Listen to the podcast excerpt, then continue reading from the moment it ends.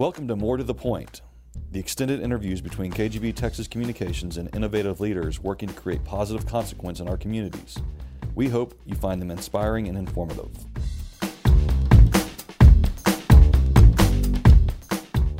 Our guest today is Jelynne LeBlanc Jamison, President and Chief Executive Officer of the Center for Healthcare Services, the mental health authority for Bexar County. She is also the chairwoman of the San Antonio Water System Board of Trustees.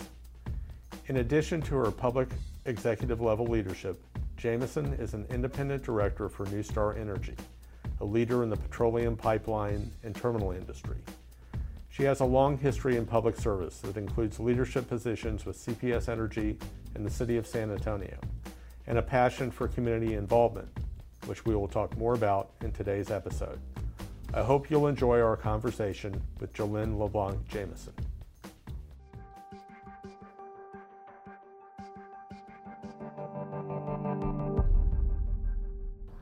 Jelynne, you were a deputy city manager for the city of San Antonio. You retired uh, from being executive vice president at CPS Energy. Uh, and then you came back in 2017 as CEO of the Center for Health Care Services. What is it that brought you back out of retirement to go to work for, for the center? Well, I, I quote unquote retired for a year and uh, thought I was going to spend a lot of time with my adult daughters. And of course, they are adults and working and had their own lives, and and um, and they encouraged me to either go back to work or find another group of retired friends. But um, but the opportunity presented itself, and totally new industry for me, right. the medical industry. Um, but I've never run away from a challenge. I enjoy a challenge, and uh, this uh, this looked like a great fit for me. And the Center for Healthcare Services is the county's mental health authority. It is uh, a subdivision of the state of Texas. We are one of 39 mental health authorities. Our service territory is Bexar County, and so we serve uh, the entire Bexar County area.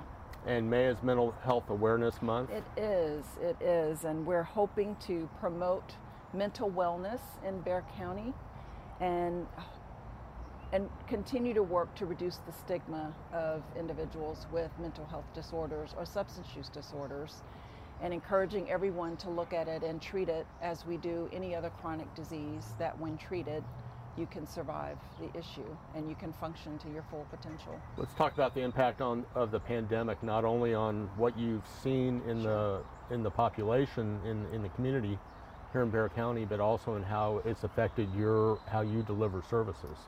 Well, we've seen a broad swath of individuals who have coping skills and operate and function at a high level, but individuals that um, have not fared as well through the pandemic mm-hmm. are now being faced with loss of life and loss of jobs and uncertainty regarding their children in schools and their own employment situations. And so it has driven uh, the number of individuals experiencing anxiety and depression um, much higher numbers than we've ever experienced. And these are individuals that have never experienced any type of diminished mental wellness, and so it is very new for them, yeah. and it's very difficult to navigate. The system is very difficult to navigate anyway. To begin with. And so these individuals are very stressed by this occurrence in their lives. So we're seeing an uptick in the number of individuals seeking services. Our existing clients, of course, the environment poses is an even more difficult hurdle for them Right. Um, and so we've had to pivot as an organization and to figure out ways to serve them differently. So they were very accustomed to coming to the clinic on a scheduled basis. And when that wasn't available, given the shelter in place um, declaration for the, for the community, we had to find ways to serve them. And we were able to do so through expanding our telehealth capabilities with them. And I think they really felt at ease being able to stay at home, felt safe, but still having access to their treatment teams. And the center offers these services to all residents of, of Bexar County at no, at no cost or low cost? We offer services for individuals that are un, uninsured at no cost. individuals who have insurance are certainly uh, the services are certainly mm-hmm. available to them as well. And then we have private pay opportunities, so we have scaled payment options for those who have an ability to pay. And the center is part of something called the Southwest Texas Crisis Collaborative. Yes. So Bexar County is very unique and leading the nation in this effort. So we have the South Texas Crisis Collaborative. We have 11 or 12 members. They include the hospitals mm-hmm. as well as governmental entities, Haven for Hope, and the Center for Healthcare Services. And we come together, we've created a crisis collaborative, a crisis continuum of care so that we can navigate individuals at the right time and at the right place for the services they need when they're in crisis with a mental health issue. And you're, you're addressing this community, the, the, the complex care community.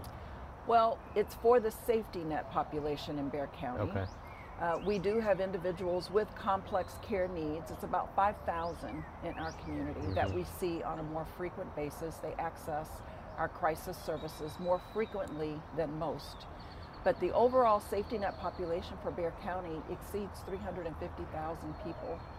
And to provide health care for that safety net population is almost $1.1 billion mm. to, for this community. And, and, again, during the pandemic, have you seen that population grow over yes. the last 15 months? Yes.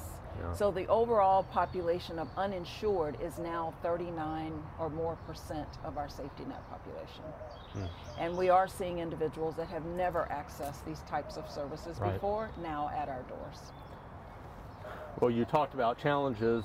Uh, late in uh, 2020, you became the chairwoman of the Board of Trustees of San Antonio Water System. Yes.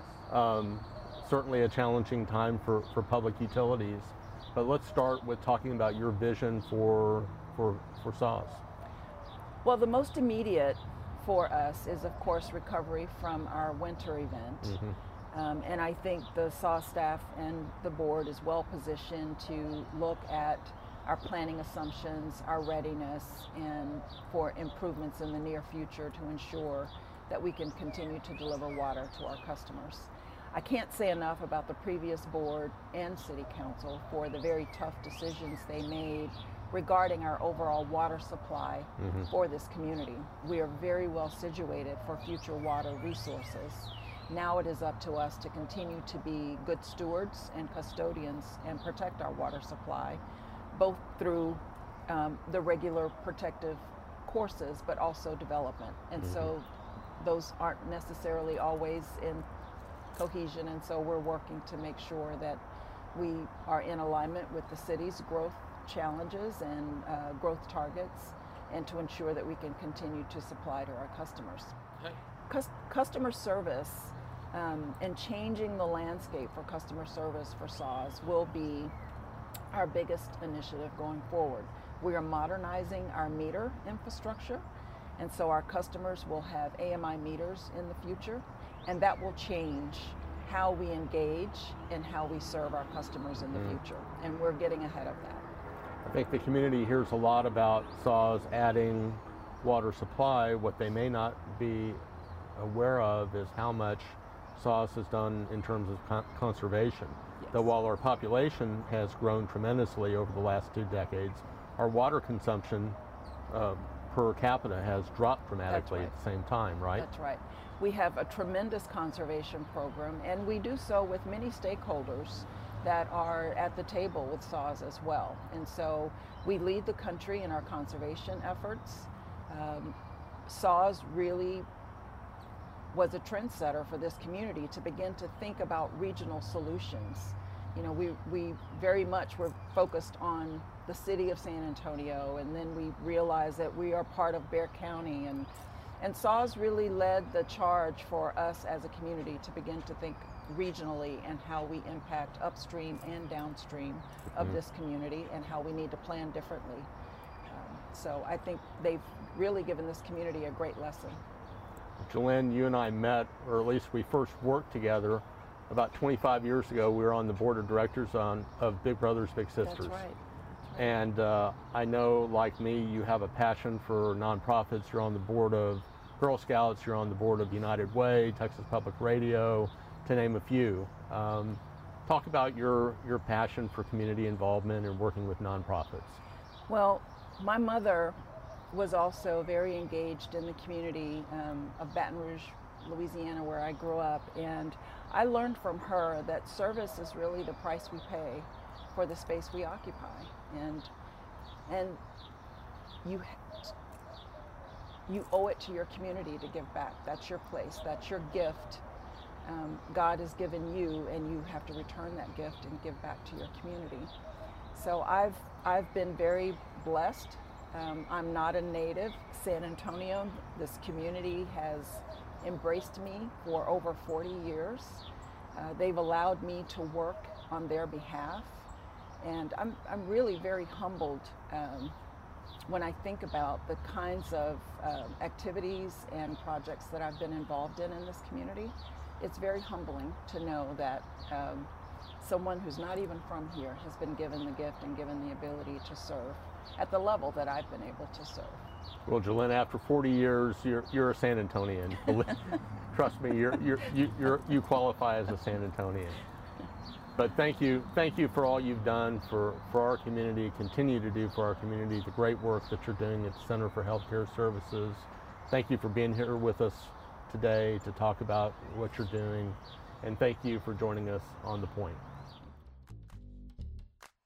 Thank you for listening to More to the Point. If you have any questions about this episode or want to learn more about our company, please visit us at kgbtexas.com or email us at podcast at kgbtexas.com.